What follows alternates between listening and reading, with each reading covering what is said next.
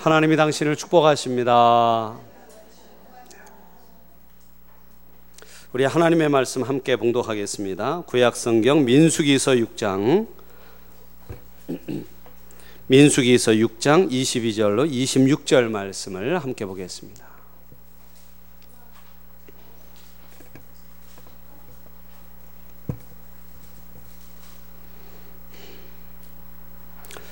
민수기서 6장 22절로 26절 교독하겠습니다. 여호와께서 모세에게 말씀하여 이르시되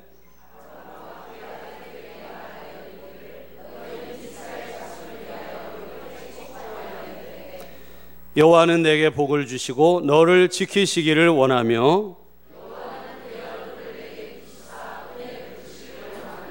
함께 읽습니다. 여호와는 그 얼굴을 내게로 향하여 드사 평강 주시기를 원하노라 할지니라 하라 아멘. 우리 시간 함께 하나님 앞에 찬송한 곡 찬양 드리고 함께 말씀 나누겠습니다. 찬송가 91장 슬픈 마음 있는 사람 우리 찬양하실 때 어깨를 쭉 펴시고 힘차게 박수하시면서 우리 함께 찬양하겠습니다.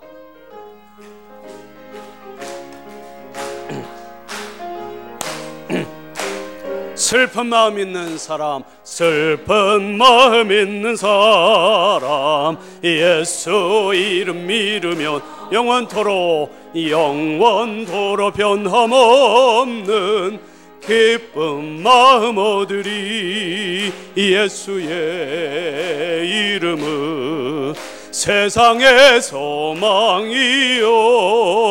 예수의 이름은 전국의 기쁨이 거룩하신 주의 이름 거룩하신 주의 이름 너의 방패 삼아라. 환란 시험 당할 때에 주께 기도드려라.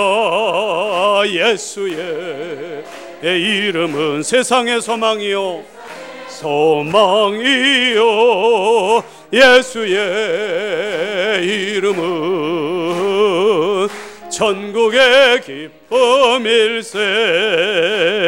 존귀하신 주의 이름 우리 기쁨 되돌아 주의 품에 안길 때에 품에 안길 때에 기뻐 찬송 부르리. 예수의 이름은 세상의 소망이요.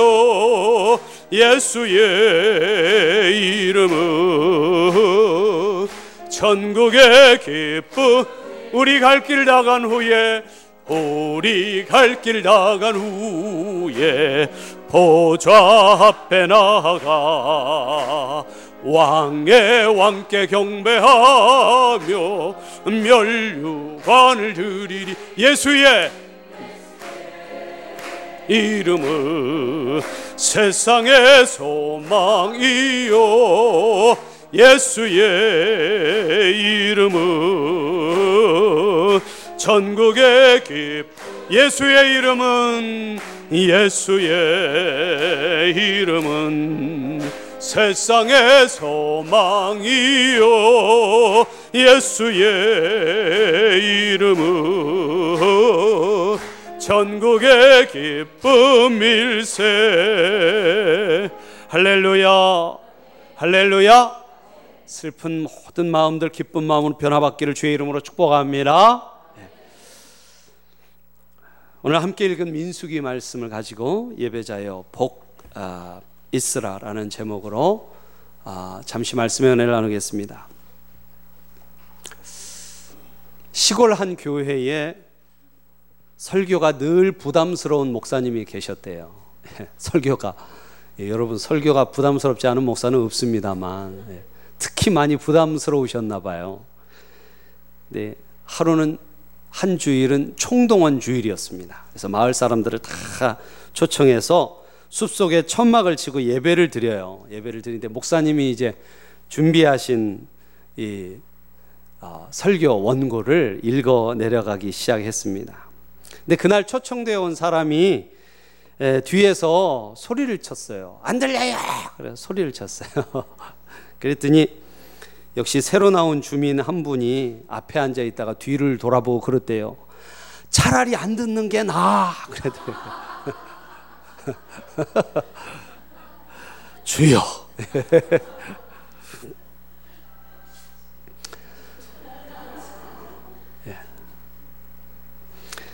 예배에서 설교가 참 중요합니다. 그렇죠. 그러나 여러분 설교를 듣기 위해서만 교회에 오고 예배를 드리는 것은 결코 아닙니다. 설교는 물론 예배 순서 중에 제일 깁니다만 그러나 예배 순서의 일부일 뿐이에요. 여러분 아, 여러분은 예배 순서 중에 어떤 순서가 제일 중요하다고 생각하세요? 어린이 주일 아, 어린이 주일에 담임 목사님이 어린이 예배에 가서 설교를 했어요. 젊은 교육 전도사가 하는 설교보다 재미있을 리가 없죠. 예. 예배를 마치고 목사님이 축도를 했습니다. 축도할 때 어떻게 하죠? 예, 두 손을 탁 들고 이렇게 하니까 아이들이 보니까 목사님이 손을 번쩍 들고 기도를 하거든요. 그러니까 한 아이가 친구의 옆구리를 쿡 찌르면서 목사님 왜 손을 들고 기도를 하지? 그러니까 바보야. 목사님이 설교를 못해서 손 들고 벌 서는 거야. 그래도.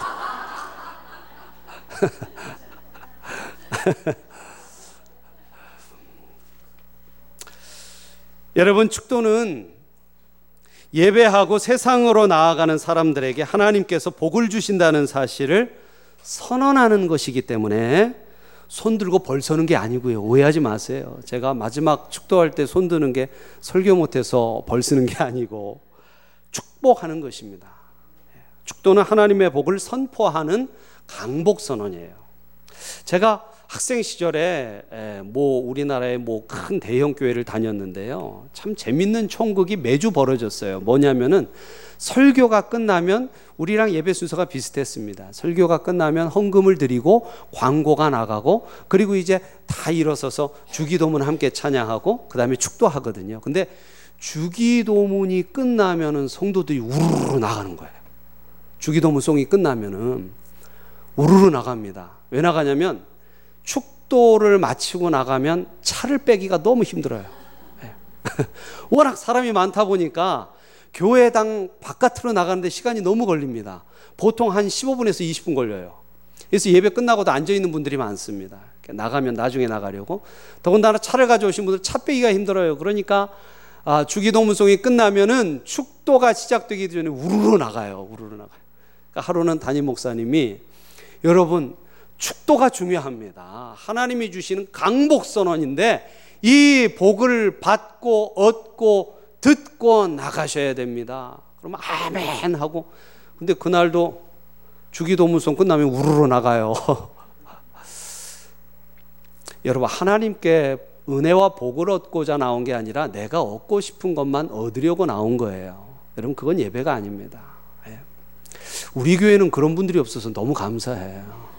할렐루야.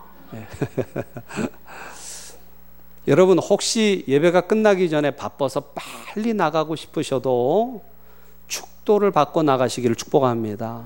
예. 축도를 받고 나가세요. 어찌 보면 예배 순서 중에 가장 중요한 순서는 설교가 아니라 축도입니다. 축도. 하나님께서 예배하고 떠나가는 성도들을 마지막으로 축복하시는 거예요. 믿으시면 아멘 하시기 바랍니다. 그래서 구약에서 제사장은 제사하는 백성들에게 축복을 선언했어요. 그 내용이 민숙이 오늘 함께 읽은 24절부터 26절입니다. 여호와는 우리 다시 한번 읽어 볼까요? 24절에서 26절 다시 한번 읽겠습니다. 시작. 여호와는 내게 복을 주시고 너를 지키시기를 원하며 여호와는 그의 얼굴을 내게 비추사 은혜 베푸시기를 원하며 여호와는 그 얼굴을 내게로 향하여 드사 평강 주시기를 원하노라. 아멘. 할렐루야. 여러분 신약 시대에도 예배하고 나아가는 성도들에게 목사는 복을 선언합니다. 그것이 고린도 후서 13장 13절이에요. 여러분 한번 찾아보세요. 고린도 후서 13장 13절. 앞에 예, PPT를 좀 띄워 주시고요. 앞에를 보셔도 좋겠습니다. 고린도 후서 13장 13절.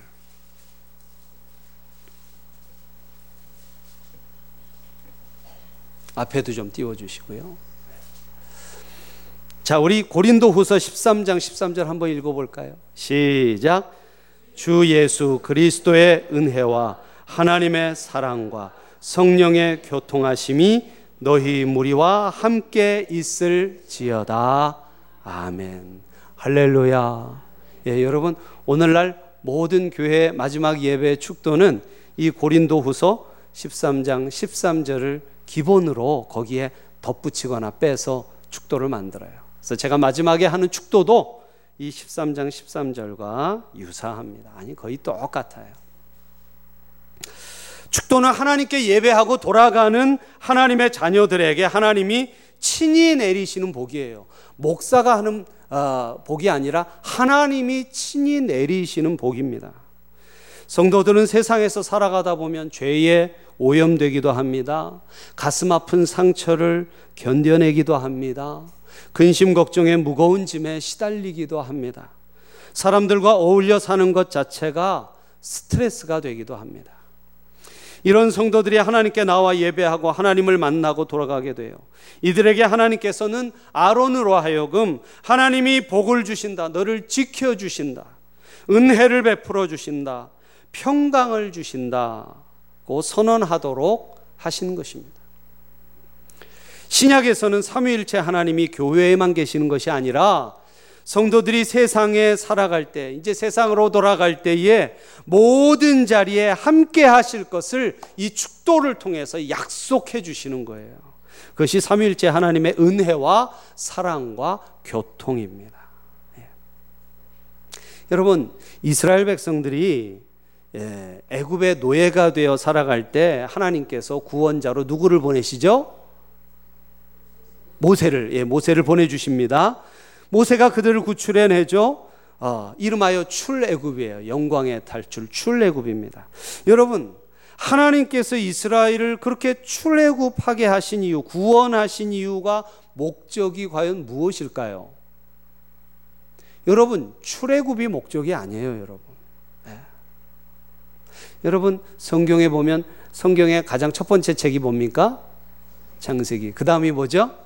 출애 출애굽에 무슨 얘기가 나올까요?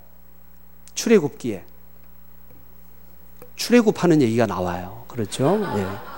너무 너무 심각하게 생각하지 마세요. 예, 출애굽기에 보면 출애굽하는 얘기가 나옵니다. 여러분 출애굽기 다음에 뭐가 나옵니까? 레위기가 나와요. 그렇죠? 여러분 레위기 읽어 보셨어요? 예, 레위기의 별명이 있습니다. 구약의 수면제. 읽으면 10분 내로 잠들 수 있습니다. 예, 예. 굉장히 어렵습니다. 내용이 레위기에 무슨 내용이 나와 있냐면요. 이 출애굽기의 끝은 어떻게 끝나냐면 이스라엘 백성들이 출애굽해서 시내산에 가서 십계명 받고 성막 만드는 것까지 나와요. 성막 만드는 것도 쉽지 않습니다. 출애굽기 25장부터 마지막 40장까지가 모조리 성막 만드는 거예요. 가늘게 꼰실, 청색 실 막 이런 막 온몸이 비비 꽈집니다. 예, 그러다가 레위기에 딱 들어가면은 그 어려움을 이기고 레위기에 들어가면 레위기에 무슨 얘기가 나? 오제사 7절기가 나와요. 다섯 가지 제사와 일곱 가지 절기에 대해서 어떻게 제사를 드리고 어떻게 절기를 지내고 거기에서 모든 분들이 성경 읽기에 좌절을 맛봅니다. 좌절을 깊이 맛보 도대체 구약은 나와 안 맞는가 보다. 신약으로 넘어가자. 신약 과감히 신약으로 넘어가서 마태복음을 탁 피면 누가 누구를 낳고 누가 누구를 낳고 산부인과 기록이 나와요. 그래서 아 성경은 나랑 맞지를 않어. 탁 덮고 주무십니다. 근데 여러분 레위기의 별명이 레위기의 별명이 구약의 수면제가 아니라 성경의 다이아몬드예요. 오제사 7절기는 무슨 얘기냐면 하나님 앞에 어떻게 하면 나아갈 수 있는가? 그게 다섯 가지 제사예요. 예배 방법입니다. 7절기는 뭐냐면 하나님과 어떻게 동행할 수 있느냐? 그 얘기가 7절기예요. 그러니까 여러분 이스라엘 백성을 출애굽한 것 출애굽 자체가 목적이 아니라 레위기를 통해 하나님을 만나고 하나님과 동행하는 것이 목적이었어요. 믿으시면 아멘 하시 바랍니다. 쉽게 말하면 여러분, 우리가 받은 구원은 구원 자체가 목적이 아니에요.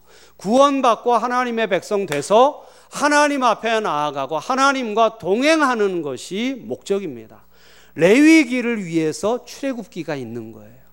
지금 신약으로 말하자면 여러분 우리가 구원받은 목적은 예배하기 위해서예요. 믿으시면 크게 아멘 하시기 바랍니다. 그렇습니다. 하나님을 섬기는 백성, 하나님께 예배하는 백성을 만들기 위해 우리를 구원하신 거예요. 그래서 여러분, 오늘날 우리들이 구원 얻은 우리 천국 백성들이 해야 할 가장 큰 중요한 일은 바로 예배예요. 예배. 여러분, 오늘 이 시간, 오늘 이 시간이 여러분 인생의 가장 중요한 시간, 가장 최고의 시간이라는 사실을 믿으시기를 바랍니다. 이 시간은 결코 시간 낭비가 아니에요. 결코 틈이 나서 나오는 시간이 아니에요. 우리는 이 시간을 위해서 살아가는 것입니다. 하나님께서 이 시간을 위해 우리를 구원하신 거예요. 할렐루야. 가장 큰 복도 예배하는 것입니다. 예배보다 큰 복은 없어요.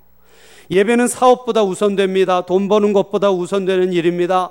밥 먹는 것보다 중요합니다. 그러므로 그리스도인이 되었으면 어떤 희생, 어떤 대가를 지불하고서라도 먼저 예배하는 것입니다.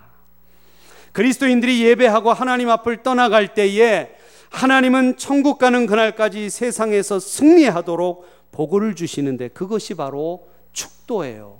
축도. 여러분, 축도 속에 베풀어 두신 하나님의 큰 은혜와 복을 늘 여러분 삶 속에 받아 누리는 하나님의 신실한 백성들 되시기를 축복합니다. 네. 자, 그렇다면 예배하고 나아가는 백성들에게 주시는 복이 과연 무엇일까요? 고린도전서 오늘 민수기 6장에서도 말씀하고 또 고린도후서 13장 13절에도 말씀하는 하나님께서 예배하고 나아가는 백성들에게 주시는 복은 과연 무엇일까요? 첫째는 예수 그리스도의 은혜입니다. 한번 따라하시죠. 예수 그리스도의 은혜. 예수 그리스도의 은혜. 예. 그래서 제가 아, 축도할 때 지금은 우리 주 예수 그리스도의 은혜와 예, 예수 그리스도의 은혜입니다. 첫 번째는 여러분 이 은혜로 번역된 구약의 하난이란 말이 있어요. 히브리어예요. 하난 또는 헤세드라는 말이 있는데 이것은 오직 하나님만이 인간에게 주실 수 있는 호의나 은총을 말합니다. 이건 사람이 줄 수 있는 게 아니에요. 하난, 헤세드 이 말은 꼭 그래서 하나님 다음에 와요. 사람에게 이 말이 붙는 법이 없습니다. 하나님만이 우리에게 주실 수 있는 은총을 말하는 거예요. 신약에서는 카리스나 카리조마이라는 헬라어를 쓰는데 값없이 주시는 하나님의 선물이에요. 값없이 주시는 하나님의 선물. 공짜로 주시는 하나님의 선물. 여러분 공짜 좋아하시죠? 공짜 좋아하시죠? 공짜로 주시는 거 왜 안 받고 돌아갔어요? 반드시 받고 돌아가야 합니다. 그래서 은혜는 하나님께서 받을 자격 없는 인간에게 값없이 거저 주시는 복된 선물을 말합니다. 여러분 이, 마, 이 하나님의 마음이 통했는지 우리 한국 교회 예, 그리스도인들이 가장 좋아하는 찬송가 둘이 있어요. 예, 조사를 해봤대요. 앙키트 조사를 해봤더니 가장 좋아하는 찬송 두 가지가 첫 번째는 지금까지 지내온 것. 주의 크신 은혜라. 또 하나는 뭘까요? 나 같은 죄인 살리신 주 은혜 놀라워. 예, 공교롭게도 둘 다 은혜를 노래하는 찬송이에요. 이게 한국 사람들이 제일 좋아한대요. 예. 여러분 나 같은 죄인 살리신 이 찬양은 Amazing Grace라고 하죠. 영어로 존 뉴톤이라는 분의 시입니다. 아프리카에서 흑인들을 잡아다가 시장에 팔던 노예상 뉴톤이 모진 풍랑 속에서 하나님을 만나고 구원받았어요. 그 구원받은 은총이 너무나 놀랍다고 노래한 것입니다. 저주받고 버림받아 마땅한 죄인이 구원받아 하나님의 자녀가 된 이 사실이 은혜라는 거예요. 예. 나 같은 죄인 살리신 주 은혜 놀라와 잃었던 생명 찾았고 광명을 얻었네. 할렐루야. 예. 하나님은 예배하고 나아가는 자녀들에게 예수 그리스도의 은혜의 복을 부어 주십니다. 그래서 항상 하나님이 나를 구원해 주십니다. 하나님이 나와 함께 하십니다. 죄 많은 나를 용서하시고 사랑해 주셨습니다. 이 감격, 이 기쁨, 이 자신감과 이 은혜를 가지고 세상에서 당당하게 살도록 해 주시는 거예요. 여러분 어떻게 이 축복을 받지 않고 나갈 수 있겠어요? 종교개혁자들은요, 우리 개신교회가 카톨릭으로부터 종교개혁, 종교개혁해서 분리되어서 나올 때 내걸었던 기치가 있었어요. 그 중에 하나가 솔라 그라티아라는 말입니다. 라틴어인데 솔라 그라티아. 오직 은혜로. 예, 오직 은혜로. 우리는 오직 은혜로 구원받아 은혜로 살아갑니다. 천주교에서는 공덕사상이 있죠. 공덕사상이 있어요. 믿음으로만 안 돼요. 예, 선을 행해야 돼요. 인간의 행위로. 아닙니다, 여러분. 행위로 구원받을 수 없어요. 오직 무엇으로? 오직 무엇으로? 은혜로 살아갑니다. 여러분, 제가 젊은 시절에, 아, 지금도 젊습니다만, 죄송합니다. 지금보다 조금 더 젊은 시절에, 예, 제가, 아, 교회 어른들께 또는 선배 목사님들께 물었어요. 어떻게 이처럼 교회가 부흥되었습니까? 그럼 대답이 그래요. 모두가 다 하나님 은혜입니다. 이 연세에 어떻게 이렇게, 이렇게 건강해, 건강하게 지내십니까? 하나님 은혜죠. 예. 요즘 어떻게 지내십니까? 하나님의 은혜로 잘 삽니다. 예. 근데 저는 그때 그 말들이요. 그냥 형식적인 대답인 줄 알았어요. 입에 발린 형식적인 대답인 줄. 젊은 전도사에게 하는 그런 형식적인 대답인 줄 알았습니다. 근데 누군가 제게 동일한 질문을 한다면 동일한 대답을 할 수밖에 없습니다. 예. 그 대답이 아, 살면 살수록 진심이고 진리라는 사실을 갈수록 깊이 깨달아요.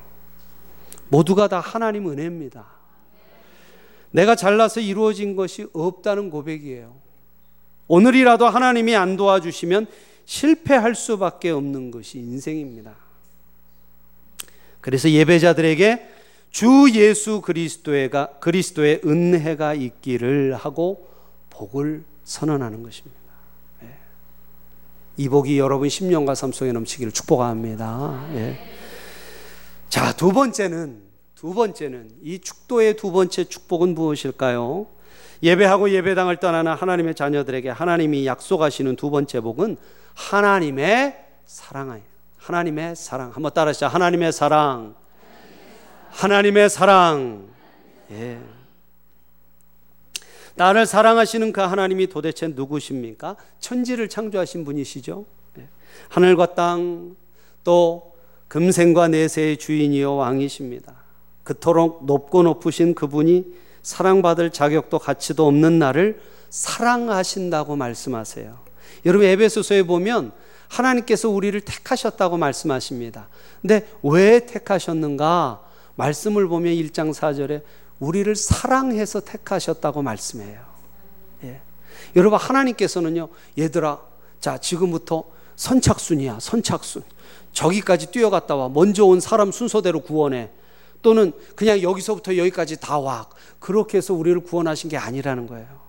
창세전에 온 세상을 만들기도 전에 하나님은 이미 저와 여러분을 아시고 보시고 만드시고 택하신 줄로 믿습니다. 한분한 분을 너무 사랑해서 택하신 거예요. 그냥 대충 골라 잡으신 게 아니고요. 네. 사랑해서. 우리 한 번 더 전우자고 성도님과 인사하겠습니다. 하나님이 장, 하나님께서 당신을 사랑해서 선택하셨습니다.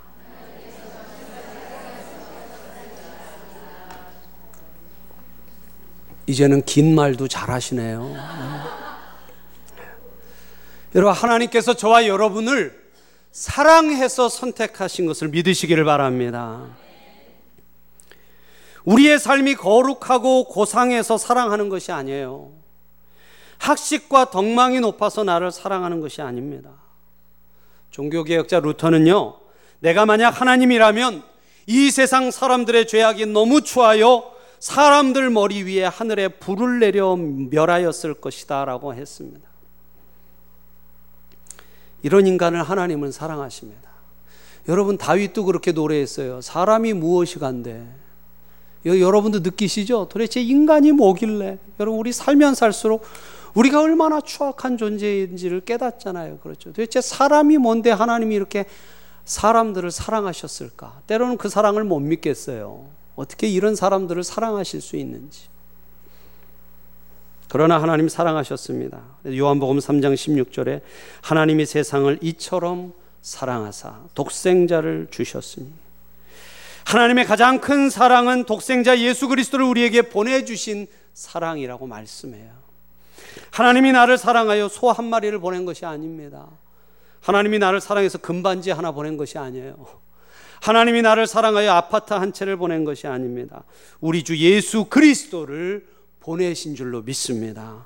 그분이 내 죄를 지고 죽으시고 나는 구원을 얻었어요.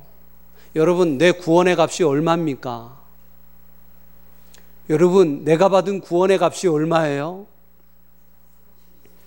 예수님을 지불하고 나를 사셨어요. 예수님이라는 값을 치르고 나를 사셨어요. 그래서 여러분 우리 성경 교재 중에 예수님 짜리가 있죠. 예수님 짜리. 우리 얼마짜리예요?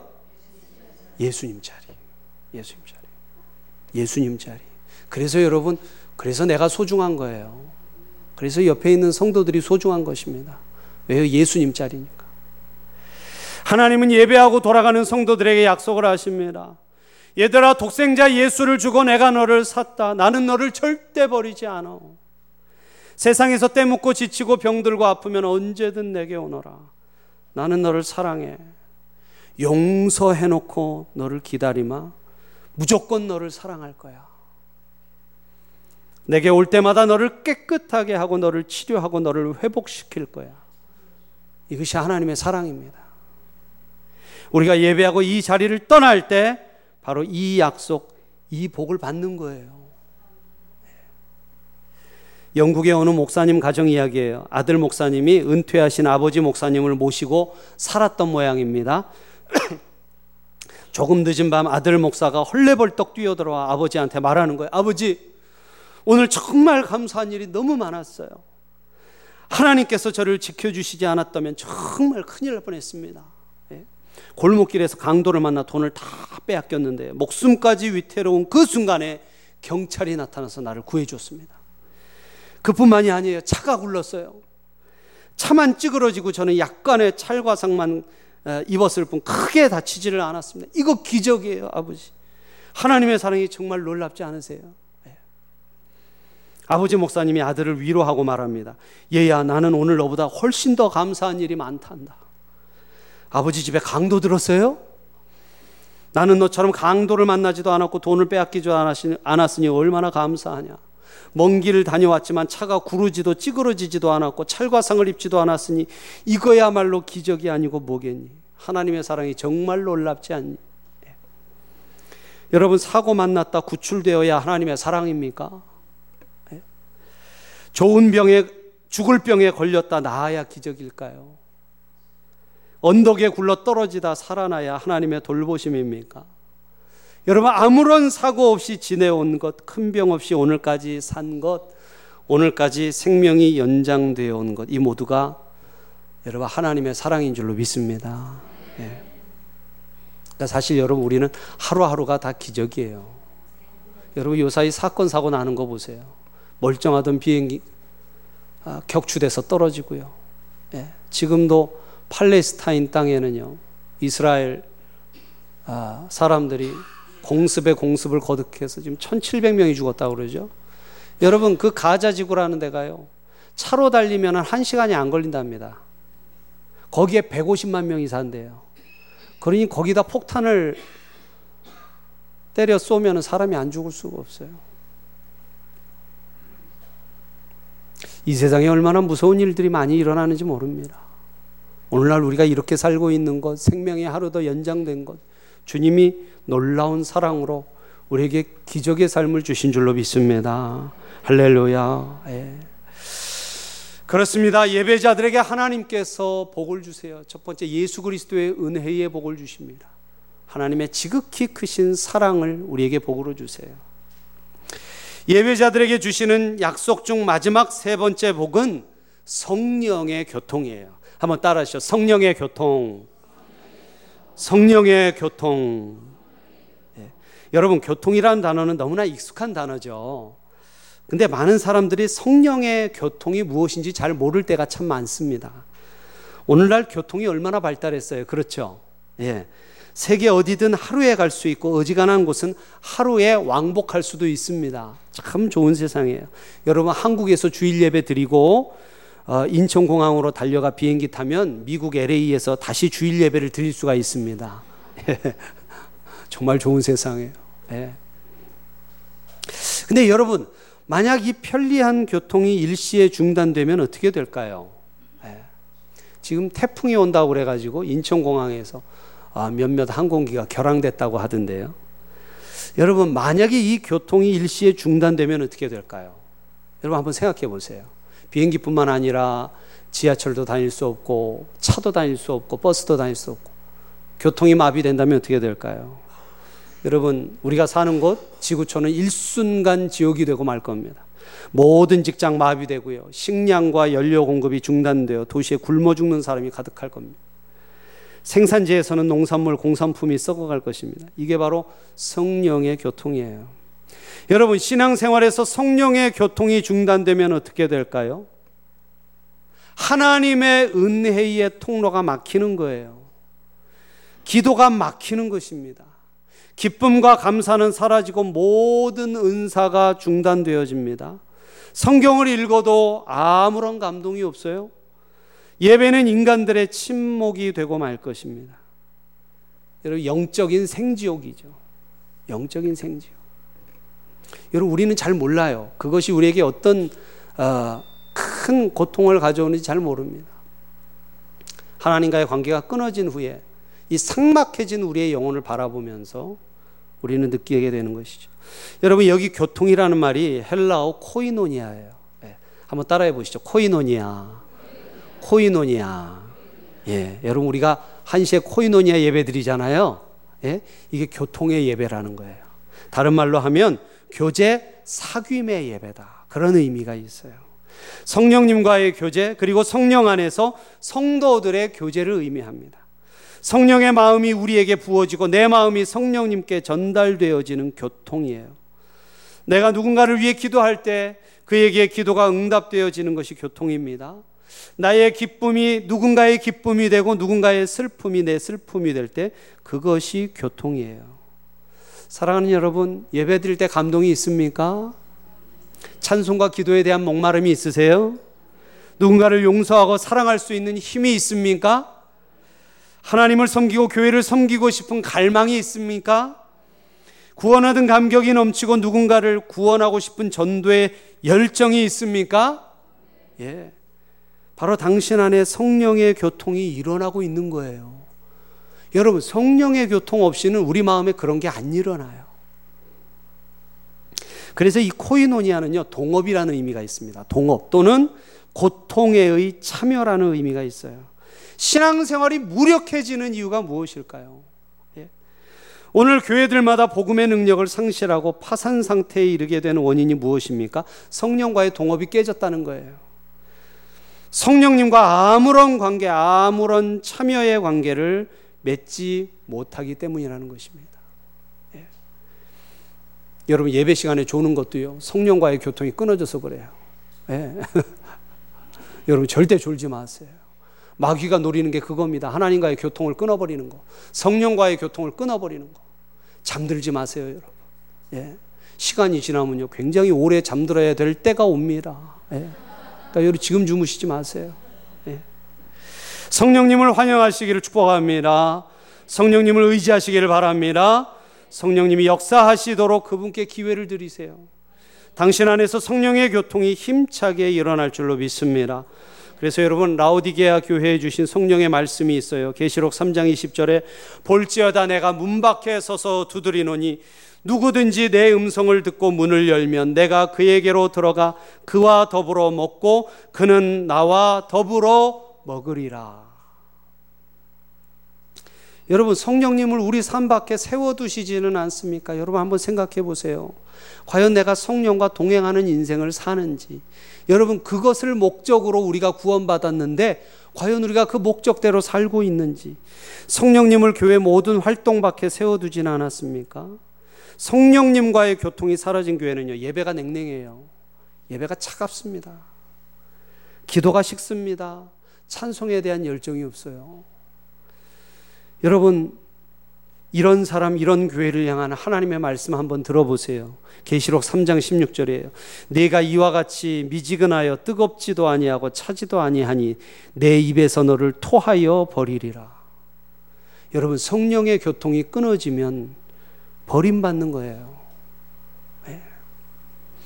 사랑하는 여러분 예배하고 지금 세상으로 나아가는 모든 분들에게 여러분들에게 하나님은 약속하세요. 성령이 너희 모든 삶에 동행할 것이다.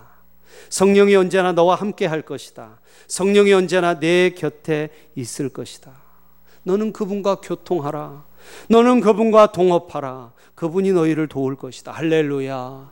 할렐루야. 이 복을 받으시기를 축복합니다. 펭귄 이야기 해드리고 말씀 마치고자 합니다. 여러분, 펭귄의 사랑을 아세요? 펭귄의 사랑. 예.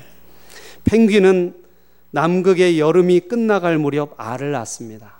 여름이 끝나갈 때 알을 낳는데요. 근데 여름이래야 영하 20도랍니다. 여름이 영하 20도. 근데 그 여름이 끝날 때 알을 낳아요. 이 혹한의 어미는 낳은 알들을 수컷 아빠에게 맡깁니다. 아, 좀 이상하더라고요. 어미가 안 품고 수컷이 품어요. 수컷이 품고 어디론가 길을 떠납니다. 암컷은. 길을 떠나는데 남극의 겨울은 섭씨 영하 60도 내지 70도래요. 예. 상상이 안 되죠. 그렇죠. 그렇게 4개월여 겨울이 지속됩니다. 예, 영하 6, 70도의 온도가 4개월여 계속되는데 수컷들은 알을 지키고 새끼 한 마리를 얻기 위해 혹한 눈보라와 한판 승부를 벌이는 거예요. 그래서 수컷들은요 대형 스크럼을 짭니다. 언젠가 제가 한번 영상으로 보여드렸는데 똘똘똘똘 뭉쳐요 둥그렇게 스크럼을 짜고 서로의 몸을 막 부벼댑니다. 부벼대고 바람이 불어오는 바깥쪽 펭귄은 몇 시간을 버티지 못하고 동사할 수밖에 없기 때문에 펭귄들은 질서정연하게 자리와 위치를 바꿔, 바꿔요. 바깥에 있었던 펭귄들이 안에 들어오고 안에 있었던 펭귄들이 밖으로 나가고 아 그렇게 하면서 서로를 지키는 거예요. 그들의 관심은 오직 하나예요. 자신들의 스크럼이 보호하고 있는 알을 지키고 자식들을 얻는 것입니다. 근데 여러분, 겨울이 끝나갈 무렵 드디어 알이 부화됩니다. 겨울이 끝나갈 때 알이 부화된대요. 참 자연의 섭리가 참 아, 재밌는 것 같아요. 갓 태어난 새끼는 먹이를 얻지 못하면 금방 죽습니다. 태어나자마자 그때부터 먹어야 돼요. 예? 그런데 이 긴장된 순간 이제 여러분 생각해 보세요. 아, 이 알을 깨고 새끼들이 나오는데 수컷의 마음이 어떻겠습니까? 뭐를 먹여야 되잖아요. 그렇죠. 근데 수컷은 새끼들 지키느라고 먹이 잡으러 갈 시간이 없잖아요. 참 긴장된 순간 알을 깨고 나오자마자 뭔가를 먹어야 되는 거예요. 근데 그 순간 어미가 도착한대요. 어미가 도착하는데 이 새끼의 먹이 물고기가 어미의 입에서 나온답니다. 근데 그걸 몇 개월 동안 입에 머금고 있었대요. 예. 그걸 어떻게 안 먹고 버팁니까? 나도 배고픈데. 그죠? 예. 근데 수개월을요, 아, 참 먹이를 속에, 이, 이 목 속에 담아가지고 삼키지 않고 머금고 있다가 새끼 앞에서 토해내는 자식 한 마리를 향한 미물 펭귄의 사랑과 돌봄을 보세요. 여러분, 이 마음은 하나님이 주신 것입니다. 짐승이라 할지라도. 여러분, 우리 주 예수 그리스도의 은혜가 하나님 아버지의 사랑이 성령님의 교통이 택한 백성 하나님의 자녀를 저와 여러분을 향해서 이토록 정확하고 신비하게 예배하고 나아가는 저와 여러분을 지켜주실 줄로 믿습니다. 예. 축도의 복을 받으시고 한 주간도 주 안에서 승리하는 여러분 되시기를 예수님의 이름으로 축복합니다. 축복합니다. 기도하겠습니다. 우리 이 시간 함께 기도할 때